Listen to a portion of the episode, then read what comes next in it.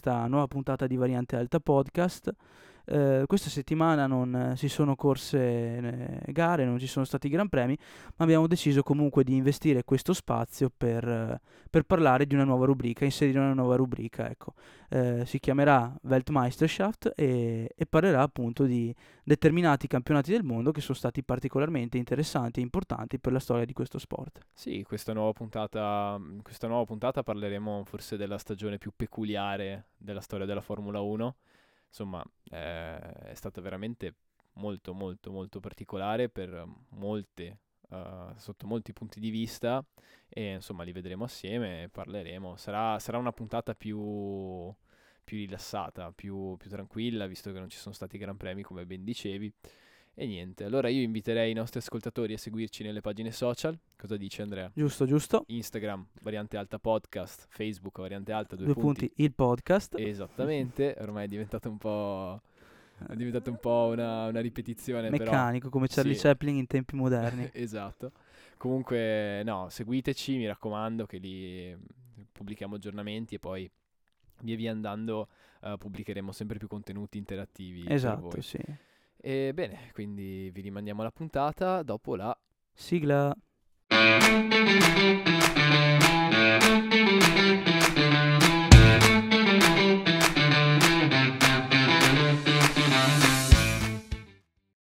Cominciamo, direi che prima di parlare di 2009 dobbiamo parlare un pochino del 2008. Sì. Un avvenimento molto importante del 2008 è la grande crisi finanziaria globale, scaturita dal crollo delle borse, che vede tutti i mercati mondiali, e quindi anche il mercato automotive, dell'automobile, li vede insomma in crollo, e case automobilistiche enormi, che pensiamo solide e con delle fondamenta insomma indistruttibili, diventano comunque vulnerabili. Certo. Parliamo dell'Honda, la Honda prima Bar Racing, poi diventata Honda Racing Team, appunto il team ufficiale Honda in Formula 1, alla fine del 2008 comunica che lascerà il circus. Esattamente.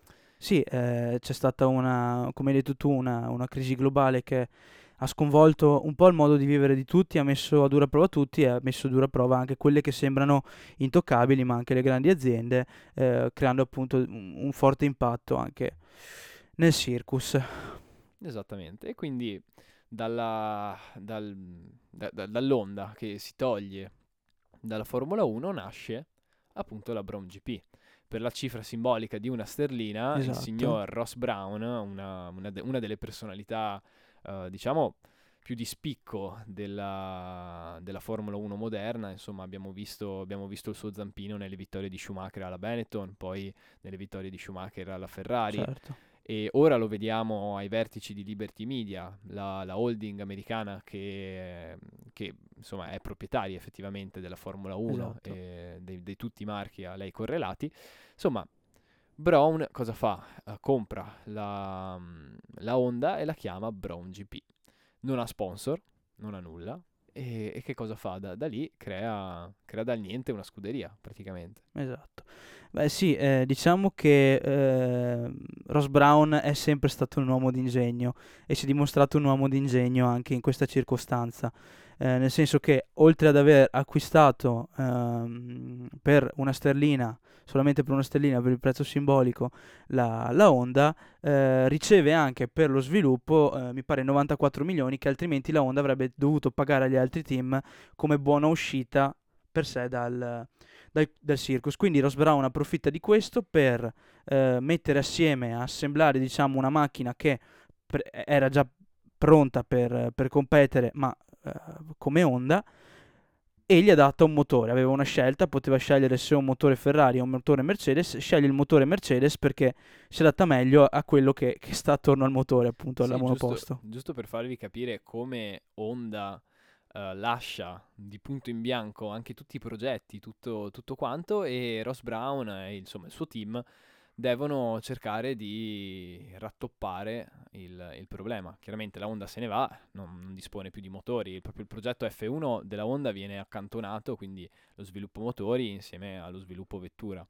Però bisogna fare anche una precisazione: Honda comunque aveva degli uomini che lavoravano. Ross Brawn non ha costruito nulla da zero, fondamentalmente. Certo, le strutture c'erano già, gli uomini c'erano già, ha preso le redini della scuderia in maniera ufficiale. Certo. Comunque niente, un prestagione comunque che segna già la grande imprevedibilità della stagione, perché ricordiamo che è stato un anno di grandi cambiamenti comunque il 2009. Sì. Abbiamo avuto un cambio di regolamento tecnico, le macchine, se facciamo un attimo mente locale, le macchine del 2008, che personalmente a me piacevano veramente tanto, belle, piccole, sì, erano molto più piccole delle macchine odierne. Sì, avevano un passo molto più corto. Sì, molto più piccoline, più slanciate, avevano un sacco di appendici aerodinamiche in tutto il corpo, insomma erano molto complesse a livello aerodinamico, molto molto interessanti.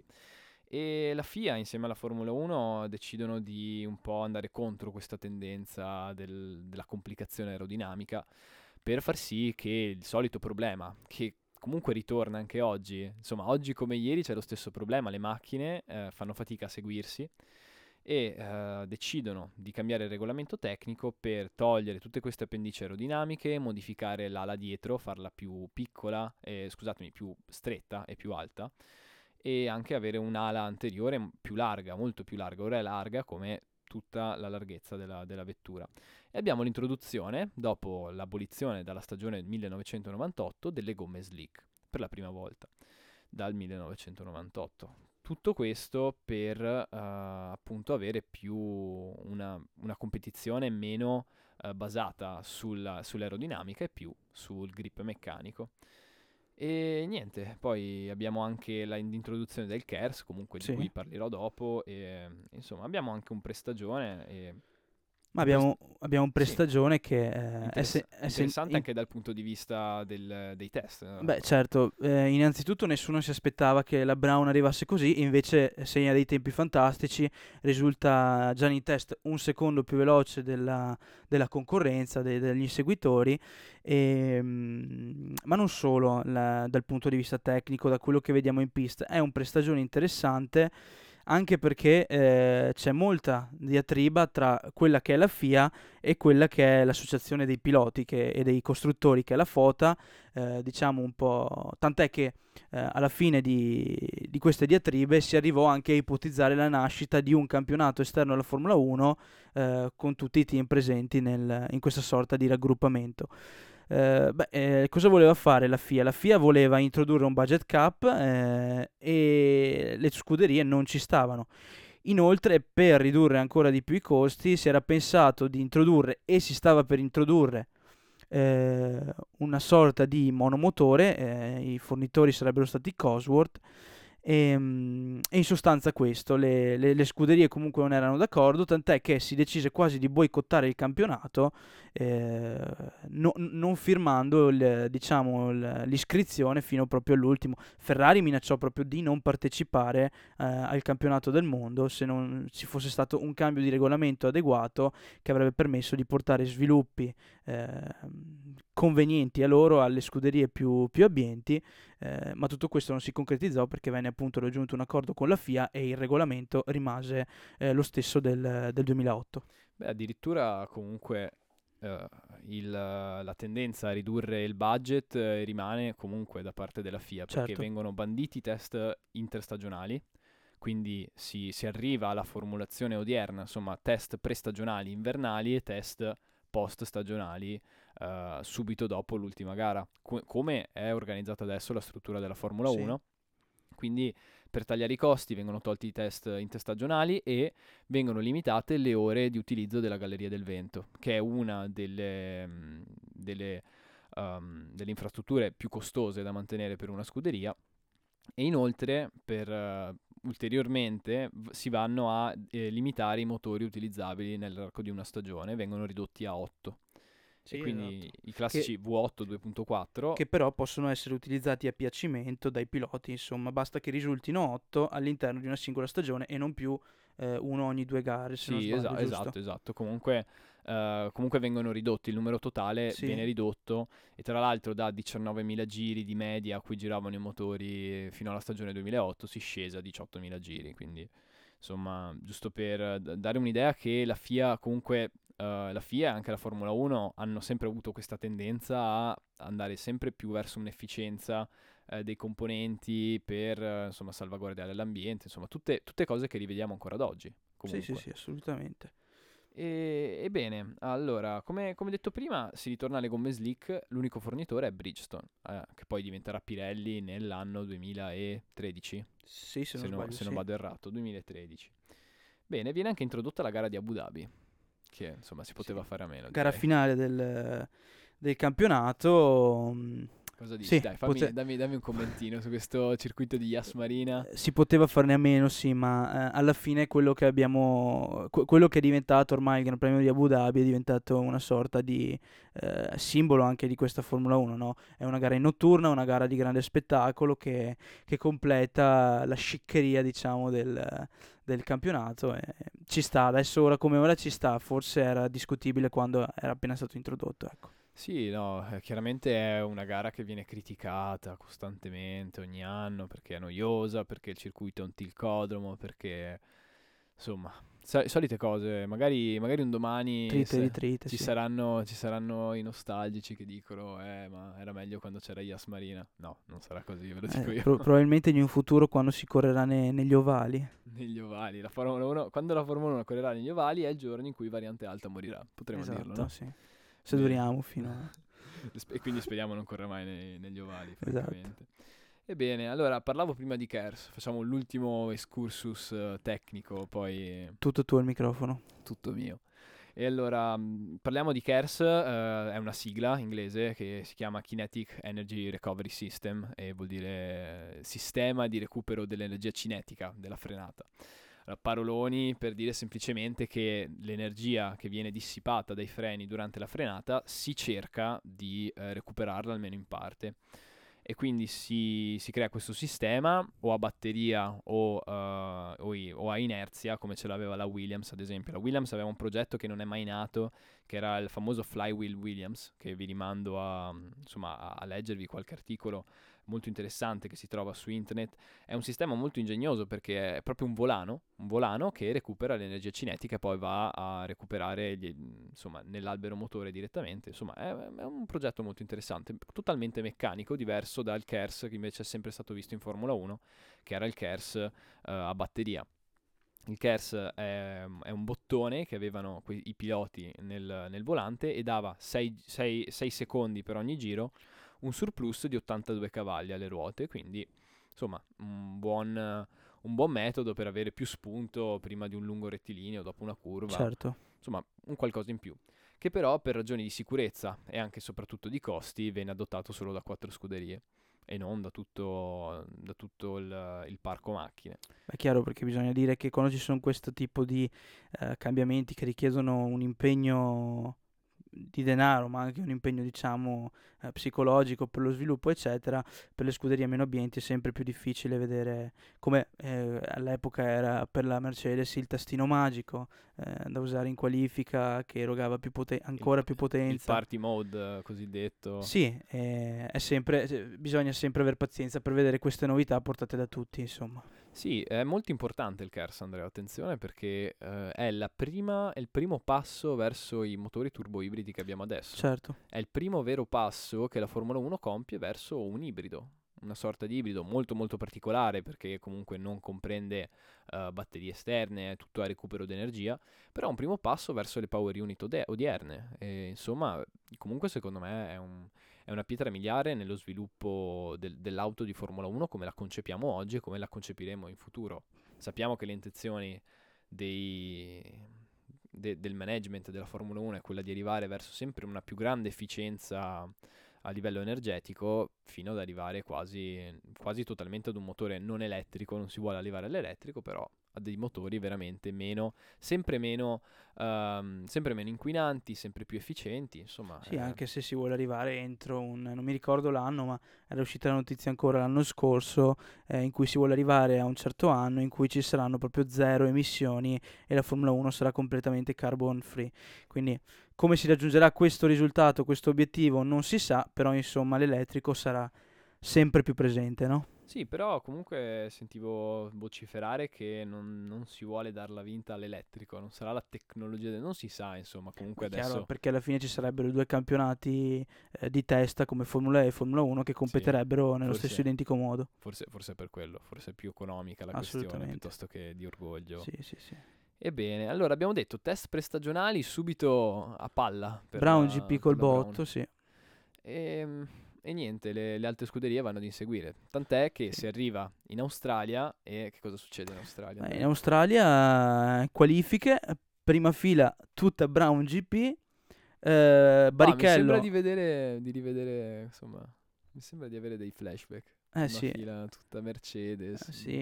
Diciamo che poi c'è stata una costruzione molto efficiente da quelli che erano i risultati, gli sviluppi portati anche se ben minimi per una questione di budget da BrawnGP, ma comunque diciamo il sabato in qualifica le BrawnGP tutta prima fila, durante la gara però alla partenza Button parte benissimo, prende subito la testa della gara, Barrichello fatica un po', ha una partenza veramente scarsa, stalla e diciamo in maniera un po' caotica riesce comunque a riguadagnare posizioni anche diciamo assumendo un atteggiamento di gara un po' sregolato, ecco. D'esperienza, sì. Esatto, dice. Proprio a spallate.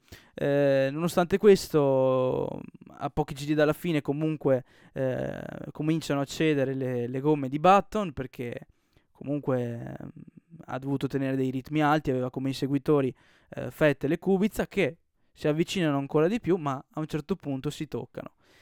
La gara finisce in regime di safety car praticamente e Button porta a casa la prima vittoria per la BrawnGP al loro primo Gran Premio. Sì, una cosa molto curiosa che mi ricordo, anch'io ho questo ricordo da bambino, vedere questa macchina bianca spoglia di ogni sponsor, perché bisogna ricordare che era una scuderia neonata, da zero, non aveva credibilità a livello per lo sponsor. Allora, uno sponsor chiaramente va dalla scuderia che ha visibilità, una scuderia che vinca o comunque una scuderia che si piazzi nelle prime posizioni, è quello un po' il ragionamento. Infatti loro si presentarono all'inizio solo con lo sponsor Virgin che alla fine furono gli unici che poterono garantire, diciamo, lo sviluppo un po' della BrawnGP, ma che è una macchina che ecco, mettiamola così, BrawnGP è una macchina che monopolizza l'inizio campionato e il resto del campionato vive un po', diciamo, dei risultati che ha fatto all'inizio e un po' di piazzamenti, perché lo sviluppo risulta comunque scarso per mancanza di fondi, appunto. Beh, ma secondo me è anche giusto adesso parlare un attimo del perché questa BrawnGP ha spiazzato la concorrenza in questo modo. Allora, la macchina comunque ha un nome, si chiama BrawnGP BGP001, questo è il nome in codice, diciamo. Sfrutta il motore, come dicevi bene prima, il V8 Mercedes 2.4 che motorizza anche McLaren, quindi un motore affermato che viene dalla vincita di un campionato del mondo dall'anno prima, quindi un motore buono comunque. Assolutamente. Con niente da invidiare agli altri. E c'è questo... Allora... Il dominio della prima parte della stagione da parte della Brawn deriva da una buona e anzi direi ottima lettura dei regolamenti tecnici. Infatti, come abbiamo detto, il regolamento tecnico dell'anno 2009 va a semplificare l'aerodinamica delle auto. Abbiamo una front wing molto più ampia, in larghezza, e vediamo degli aspetti aerodinamici che sono molto rivoluzionari e anche per un certo verso intelligenti da parte di Ross Brawn o comunque del suo team, perché c'è da dire che alcuni concetti aerodinamici vengono ancora dal team Honda, non li porta Ross Brawn da solo, perché tante volte viene detto la BrawnGP, Ross Brawn l'ha progettato, insomma ha avuto uno zampino sicuramente, però... Cosa dice Andrea? Non l'ha fatta tutta lui e non può... No, non può aver fatto tutto lui, diciamo che, come ho detto all'inizio, eredita la maggior parte appunto del progetto da Honda, però alla fine, come Andrea a spiegarci adesso, lui porta, diciamo, e il suo team portano delle chicche che saranno forse i punti chiavi che permetteranno la vittoria finale della BrawnGP. Sì, certo, diciamo che il perno... intorno al quale ruota la potenza di quella macchina è il cosiddetto double diffuser. Allora, le macchine al retrotreno, insomma, per chi magari non è molto avvezzo a ricercare i dettagli tecnici delle automobili, il diffusore è quella parte dell'auto che serve a garantire una buona uscita dell'aria dal fondo della vettura. Questo per degli effetti aerodinamici crea una grande deportanza, e infatti ancora adesso le macchine di Formula 1, gran parte della downforce che sviluppano viene data dal fondo vettura e da questo lavoro del diffusore posteriore. Brawn e il suo team riescono ad elaborare insieme a altre parti della carrozzeria un doppio diffusore, quindi a creare più deportanza al retrotreno e quindi ad avere un grande vantaggio sugli altri. Infatti ci ricordiamo che ai test prestagionali non dà molto nell'occhio questo doppio diffusore, però ben 7 team alla prima gara danno alla FIA si lamentano con la FIA ufficialmente per questo doppio diffusore, chiamandolo illegale. E però la FIA diede ragione alla BrawnGP e quindi questo doppio diffusore rimane una delle grandi punti di forza dell'auto, tant'è che comunque in Williams si sorpresero quasi che anche loro usavano questa sorta di tecnologia, ma si sorpresero che nessun altro in realtà ci fosse arrivato, fossero solamente in 3 ad esserci arrivati, però diciamo che Williams non riuscì a sfruttare al meglio questa cosa, ma ci riuscì BrawnGP. Sì, ricordiamo che questo concetto comunque non venne portato, come ben dicevi, solo da BrawnGP, ma anche da Williams, come dicevi te, e Toyota. Esatto. Però chiaramente la Brawn è stata... Insomma, è stata la migliore interprete di questa filosofia. Però attenzione, un'altra filosofia che rivedremo nelle auto di Formula 1 odierne, e vediamo soprattutto nella Ferrari odierna, ma anche nella Mercedes odierna, nella macchina 2020 di Mercedes, troviamo una filosofia molto di cui ho anche già parlato, abbiamo anche già parlato e discusso durante il podcast, che è l'outwash. Sì. Quest'outwash cos'è? È semplicemente una filosofia dell'ala anteriore che va a spostare il flusso d'aria che arriva dal fronte della vettura, per spostarla e non farla impattare con le gomme anteriori, perché le gomme anteriori hanno una sezione frontale veramente enorme e andrebbero a creare un grande drag, quindi un rallentamento importante. E quindi abbiamo l'introduzione dell'outwash, che è un concetto che, come ho detto, verrà ripreso e molto sfruttato. Quindi non era solo doppio diffusore come tanti vogliono far credere, erano anche delle piccole chicche aerodinamiche che aiutavano comunque il lavoro della BrawnGP.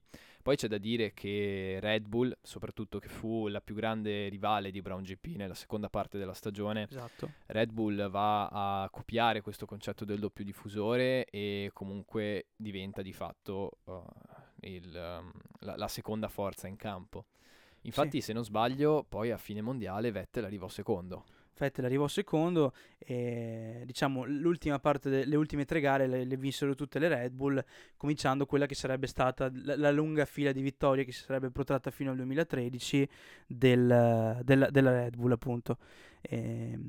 Quindi diciamo ripetiamo, ha vissuto un po' di rendita di inizio stagione la Brawn, per poi lasciare spazio effettivamente a quello che fu l'inizio del dominio Red Bull. Sì, forse ci siamo dimenticati di un piccolo particolare della scuderia Brawn, della line-up piloti, che è una line-up piloti d'esperienza comunque, perché abbiamo un pilota super veterano come era Barrichello, perché veniva da anni anche di dominio quando era in Ferrari insieme a Michael Schumacher. Certo. E anche un altro pilota molto d'esperienza come Jenson Button, che non finalizzò mai un mondiale come fece con la Brawn, però comunque viene da parecchie stagioni in Formula 1, quindi diciamo un team completo. Sì, bisogna anche dire però che ci fu molta incertezza da parte di Barrichello e di Button, erano i piloti Honda della stagione precedente e non sapevano si erano trovati diciamo sedilati, no? Senza sedile a fine stagione, e non sapevano effettivamente cosa avrebbero fatto nella stagione 2009, e alla fine si trovarono con il lottare per il titolo, quindi da parte loro c'era la possibilità di firmare solo con quella scuderia, perché le scuderie erano tutte blindate, avevano chiuso, loro firmarono con Brawn e alla fine la storia gli diede ragione.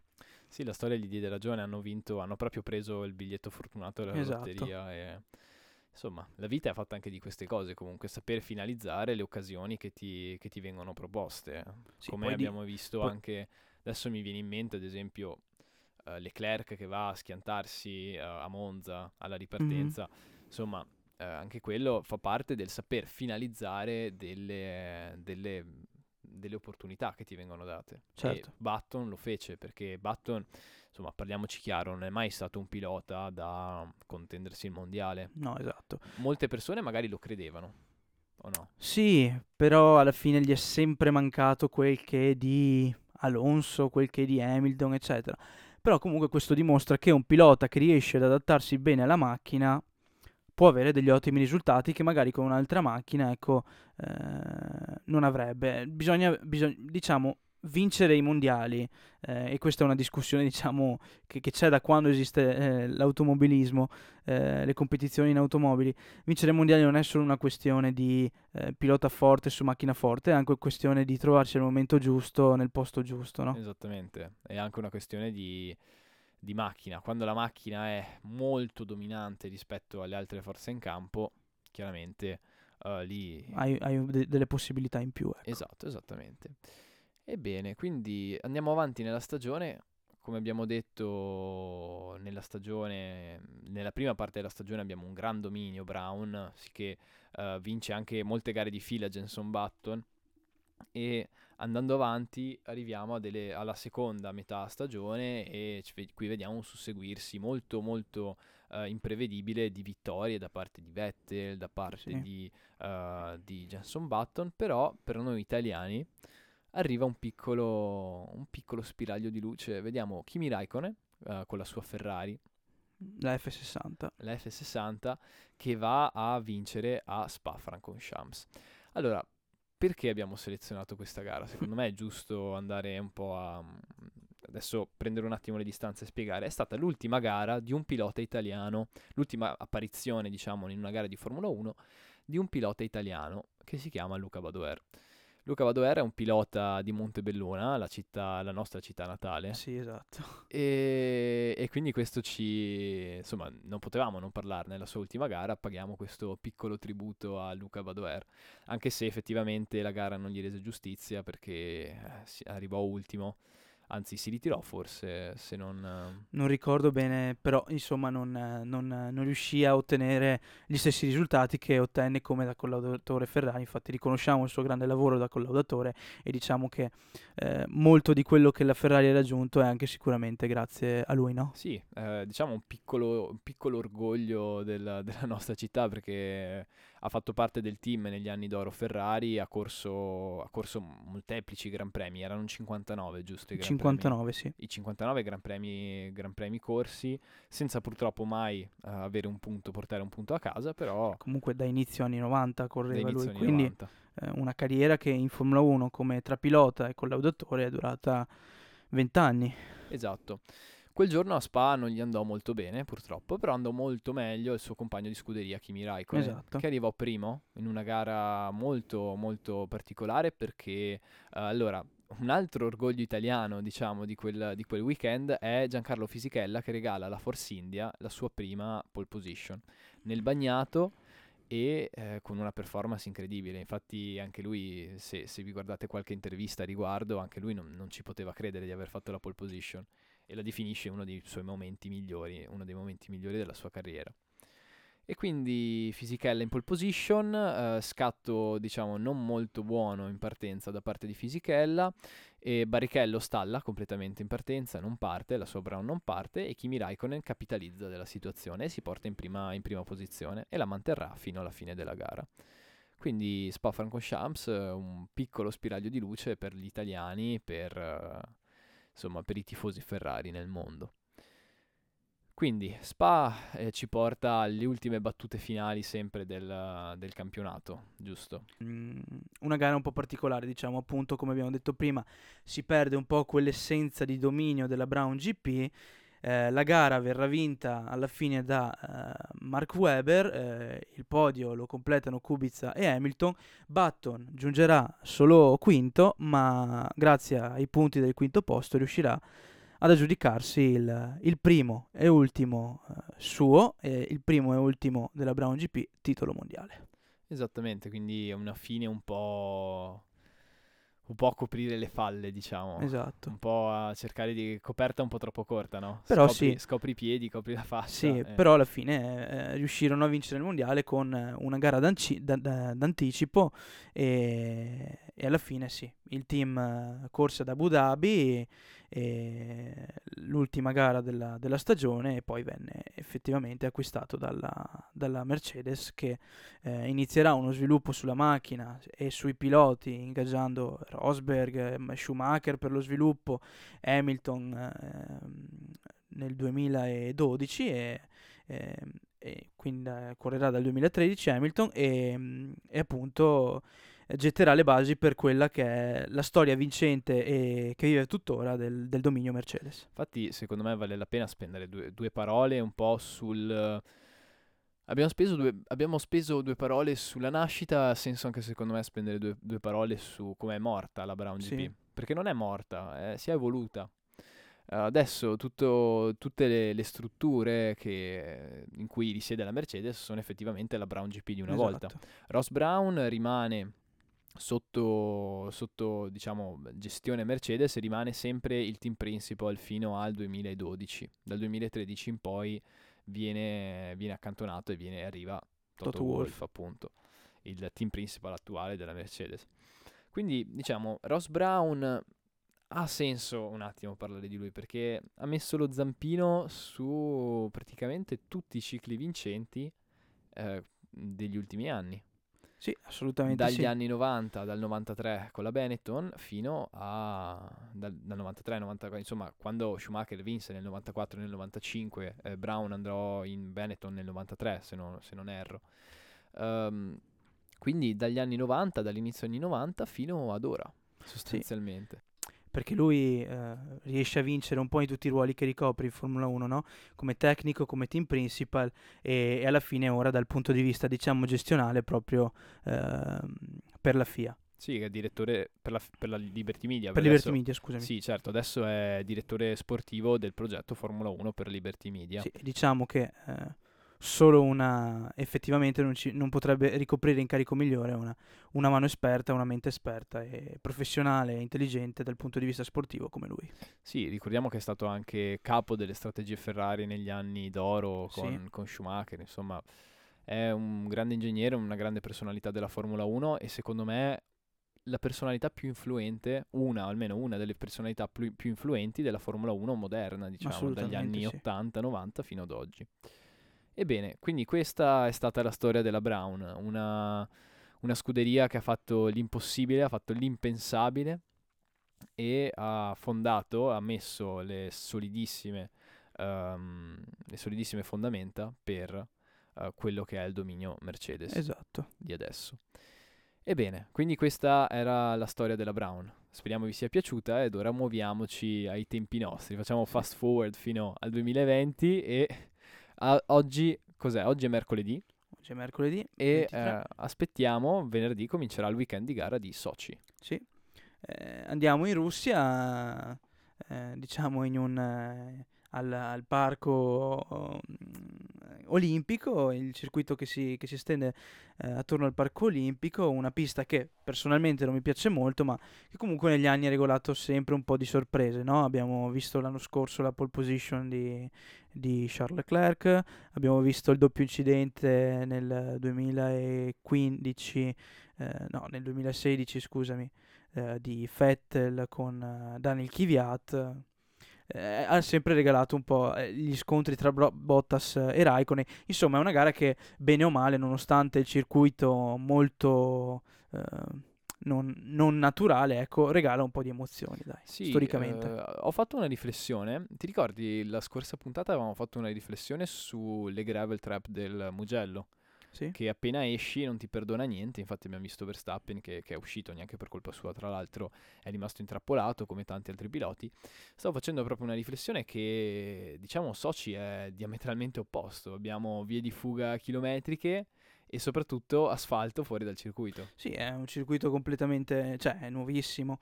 Cioè dal 2014 se non sbaglio nel calendario. Per quello dico che comunque sì, è molto giovane come circuito, no? Comunque sono...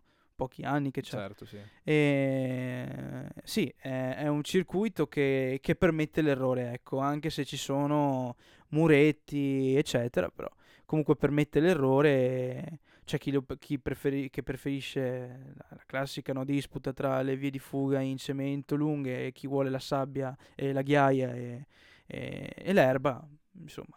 Però diciamo che a me non fa impazzire come circuito, ma di sicuro non per via delle vie di fuga, ecco. A parte che abbiamo visto delle botte veramente grosse in questo circuito. Abbiamo visto Grosjean nel 2015, se non sbaglio, che era ancora con la Lotus.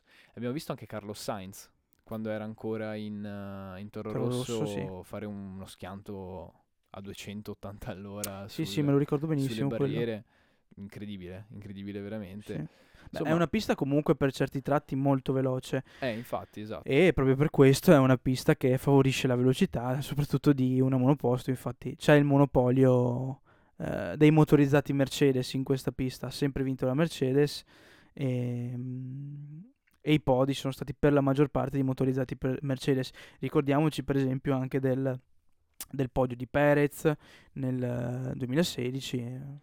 Esatto, sì. Speriamo che questo Gran Premio ci regali delle emozioni, che sia quantomeno interessante, non sia una processione come si vede parecchio spesso. Dai. Ricordiamo che l'anno scorso Vettel stava per vincere, poi è stato abbandonato dal motore. Leclerc anche lui poteva fare bene, poi non è riuscito a capitalizzare, insomma è andata un po' male per la Ferrari l'anno scorso in questo circuito. Sì, come ho detto è sempre andata molto bene alle Mercedes, la Ferrari insomma è sempre stata un po' sfortunata su questo circuito, non ha mai, tranne per appunto la pole per esempio di Leclerc.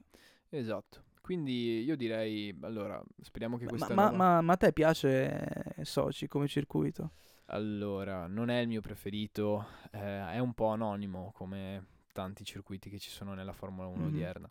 Purtroppo la Formula 1 è molto politica da molti aspetti, molti punti di vista, soprattutto dal punto di vista del prestigio che porta la Formula 1. Ci ricordiamo fin dagli anni 80, quando la Formula 1 andava in paesi allora esotici come era l'Ungheria. Mi ricordo l'Ungheria è stato il primo paese ex Cortina di Ferro, ex URSS, sì, ad ospitare un gran premio. Esatto. Insomma era una cosa, la Formula 1 è sempre stata accompagnata a un gran prestigio da un certo lato per i paesi ospitanti. Infatti quest'anno dovevamo vedere il debutto del Vietnam, e poi abbiamo visto la Malesia, l'India, la Turchia, tutti i paesi che volevano vedersi lassù con i paesi diciamo occidentali e comunque ricchi. È un simbolo di ricchezza, quindi chiaramente la Russia odierna vuole questo simbolo di ricchezza che è la Formula 1. Secondo me non è il circuito migliore dal punto di vista delle corse, dal punto di vista della Formula 1, però